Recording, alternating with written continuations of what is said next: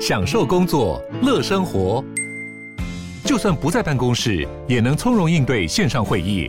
HP Dragonfly 透过专业的 HP Presence 设计，内建降噪及会议快速键，搭配清晰的 Bang & Olufsen 音效，增强音讯及视讯功能。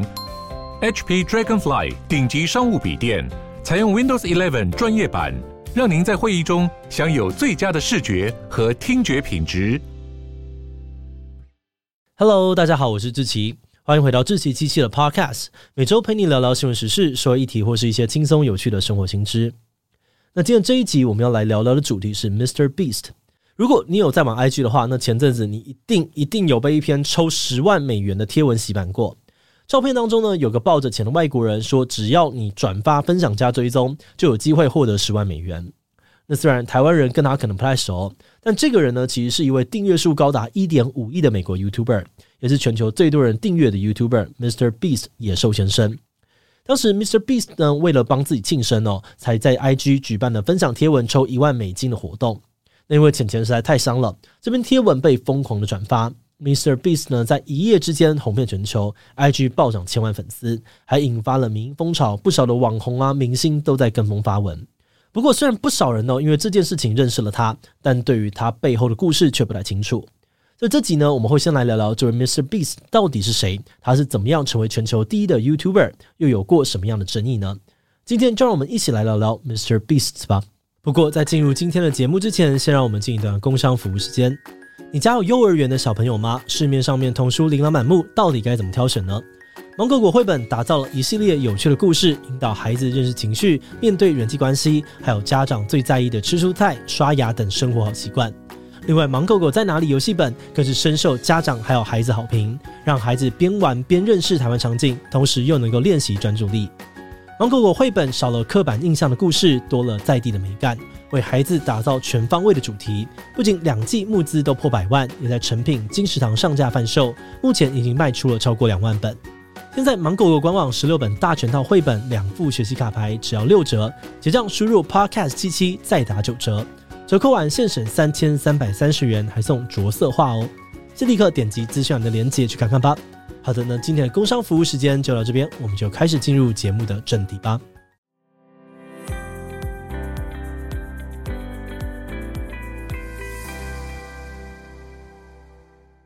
Mr. Beast 的本名是吉米·唐纳森，他因为常常大撒币举办抽奖或者砸重本拍影片，很多人都以为他是个富二代，但其实他的成长背景并没有大家想的那么优渥。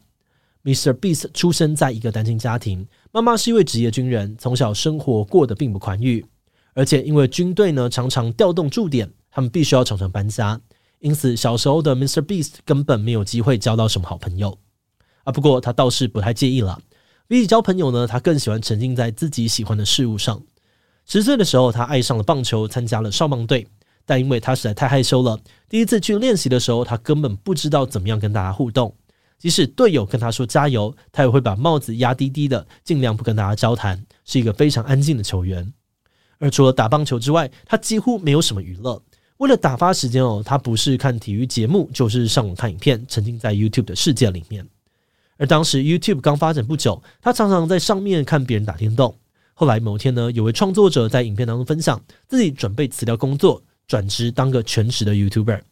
而听到这样的想法呢，他惊呆了。他突然意识到说：“诶，原来只要发影片就可以赚钱吗？”受到启发的 Mr. Beast 决定自己也要来试试看。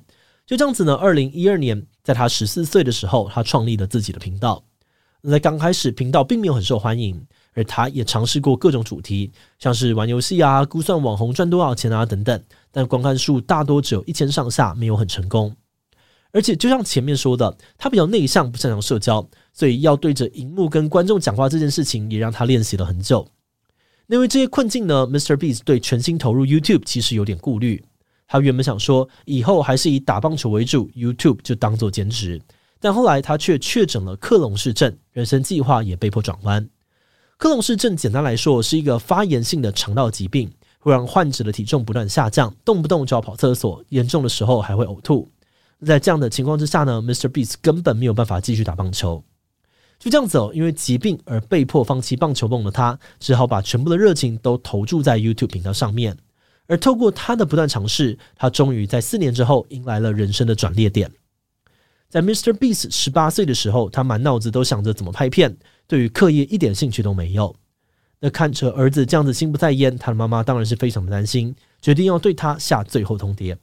他告诉他哦，如果你还想要继续住家里，那就必须要上大学，不然你就只能够搬出去自己想办法过生活。当时他挣扎了很久，最后他决定，嗯，对妈妈说谎。虽然说呢，Mr. Beast 有申请大学，但实际上他根本没有去上课，所有的时间都拿去拍片了，只是没有让妈妈知道而已。不过也是因为说谎的压力，让他更积极的想要获得成功。为了要增加粉丝哦，他的噱头越来越多。像是当时呢，他就会发文说，只要这个贴文有一百个分享，那我就会用塑胶刀锯开桌子。后来他也真的说到做到，真的把桌子给锯了。那这种看似无厘头的祭品文呢，没有想到意外的符合观众胃口。Mr. Beast 的订阅数水涨船高，收入也越来越稳定。不久之后，他向妈妈坦诚自己没有在读书，都在拍片，而他也正式的搬出家门，想办法当个 YouTuber 养活自己。而在辍学加上离家之后，Mr. Beast 知道自己没有后路了。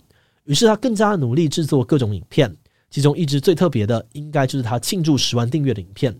这支影片呢，不但对于频道来说意义重大，更是为他带来了空前的成功。好的，那说到这里，你应该很好奇这支影片的内容到底是什么呢？呃，其实就是 Mr. Beast 坐在电脑前面，从一开始一直数，一直数，一直数到十万，就是这么简单。Mr. Beast 不眠不休，总共花了四十个小时才数完。没想到这么荒谬的计划大受欢迎哦，短短几天呢就突破了千万观看，成为他第一支真正爆红的影片。接下来，Mr. Beast 推出了影片越来越疯，像是从一数到二十万的，或是一字不漏的读完整本字典，连续二十四个小时转指尖陀螺，甚至是看十个小时的 Jake Paul 的 MV 等等。诶，这边差了一笑，你可以想说，看 MV 怎么好像有点轻松哦？但这支 Jake Paul 的 MV 呢，却是 YouTube 史上最不受欢迎的影片之一。有兴趣的勇者也可以去搜寻看看哦。OK，那回到正题呢？总之，随着影片一支又一支的爆红，Mr. Beast 也达到了百万订阅的里程碑。很多厂商都捧着钱想要找他合作，而 Mr. Beast 也在过程当中发现了新的流量密码。当时有个厂商给了 Mr. Beast 一万美金，差不多是台币三十万左右，希望 Mr. Beast 可以在影片当中帮产品广告一下。不过 Mr. Beast 收到钱之后，灵机一动想说：哇，那如果我把这些钱全部送给陌生人，不晓得他们会有什么反应？于是他就决定拍下了他的第一支送钱影片。他在路上随机找到了一位街友，并且把这一万美金统统送给他。而这位幸运的街友一开始还以为他是在开玩笑，直到反复确认之后，他又惊又喜的拥抱了 Mr. Beast。原来这位街友呢是被公司裁员，身旁也没有家人，才会流落街头。而这笔天外飞来的钱呢，让他的人生有了重新开始的机会。那想当然啦，这部影片推出之后点阅率超级好，而他呢也决定继续拍这类型的送钱影片。不只是街友，后来连外送员啊、直播主、朋友、路人都成为了 Mr. Beast 的发钱对象。慢慢的，Mr. Beast 变成了 YouTuber 界的财神爷代表，而他送钱的花招也越来越多。比如说，Mr. Beast 呢，曾经把三万美金换成了三百万美分再送出去，满坑满谷的硬币，视觉效果超级壮观。或是他也曾经请来吊车哦，用石头呢把朋友的旧车砸烂，然后再给他一笔钱买新车。又或者他曾经呢把钱夹在树上，让路人自己去拿。但好笑的是，影片才开始没有多久哦，就被迫中断，因为有人直接把整棵树给搬走了。甚至 Mr. Beast 还重现了韩国影集游游戏，他找来了四百五十六位素人参赛者，争夺四十五点六万美金的大奖。这个超高规格的计划呢，花了将近台币一亿元才完成，完全不输给一般的电视节目。而且这支影片呢，当时才上线八天呢，就将近一点四亿的点阅，相当于影集游游戏一个月的观看。这些高成本的影片呢，几乎是其他 YouTuber 没有办法执行的计划，也让 Mr. Beast 一枝独秀，站上了 YouTuber 圈的巅峰。目前他的频道呢，订阅数已经超过了一点五亿，除了是全球第二位拿到红钻石奖牌的人，根据富比士杂志的排名哦，他还是二零二二年最会赚钱的 YouTuber，年仅呢二十五岁，年收入就已经超过了十五亿台币。哎，不过话说回来哦，赚这么多钱，应该不是粉丝们喜欢他的关键原因。因为对于 Mr. Beast 的粉丝来说，他不只是一位成功的 YouTuber，更是一位超有爱心的慈善家。这里说的慈善家哦，并不是指他动不动就发钱，而是他真的做了很多的善事。Mr. B 说，他自己平常就很喜欢帮助别人，而当 YouTuber 这件事情刚好可以让他成为更有影响力的人。像是有一次，他想要给妈妈一笔钱还房贷，妈妈虽然感动，但坚持不收。这个时候呢，Mr. B 就告诉妈妈：“你必须收下，我才有办法拍出影片。这影片呢，可以为我赚到更多的钱，那我才有办法去帮助更多的人。”而他也不是随便说说，Mr. Beast 不只创立了非营利组织，还开设了一个慈善频道，将所有的广告收益啊、商品销售、民众赞助啊，都用来做公益。此外呢，他还跟另外一位著名的 YouTuber 马克罗伯合作，共同举办 Team Trees 跟 Team Seas 计划，号召社会大众关注环境议题。到目前为止，他们已经募到了五千五百多万美金，用这些钱种树，并清除了三千多万磅的海洋垃圾。就连特斯拉的执行长马斯克呢，也捐出了一百万美金响应。而最近，Mr. Beast 更是帮助了一千名的视障者恢复视力，一千名的听障者听见声音，甚至还帮两千名的身障者装上义肢，让他们能够自行行走。很多人看到 Mr. Beast 做的善事呢，都被深深的感动，并称赞 Mr. Beast 是真正有善用影响力的网红。嗯，不过呢，当然还是有些人不以为然，觉得 Mr. Beast 的心态其实很不 OK。有人批评有 Mr. Beast 仗着自己有钱，利用弱势来当噱头来赚流量而已。甚至还有人认为他的影片让大家看完感动完，就以为事情已经变好，反而忽略了背后的社会结构问题。那些呢，造成失业啊、无家可归、贫穷的原因，可能还是没有被解决。此外，大西洋杂志也曾经批评哦，他常常发表歧视同志的言论，自己却毫不自知。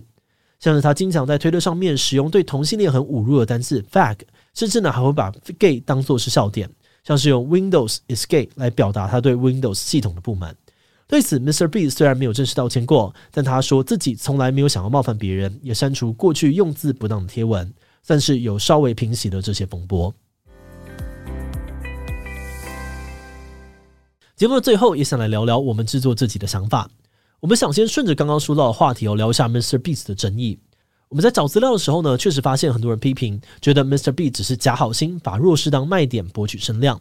那么，觉得 Mr. Beast 自己怎么想，可能不是重点哦。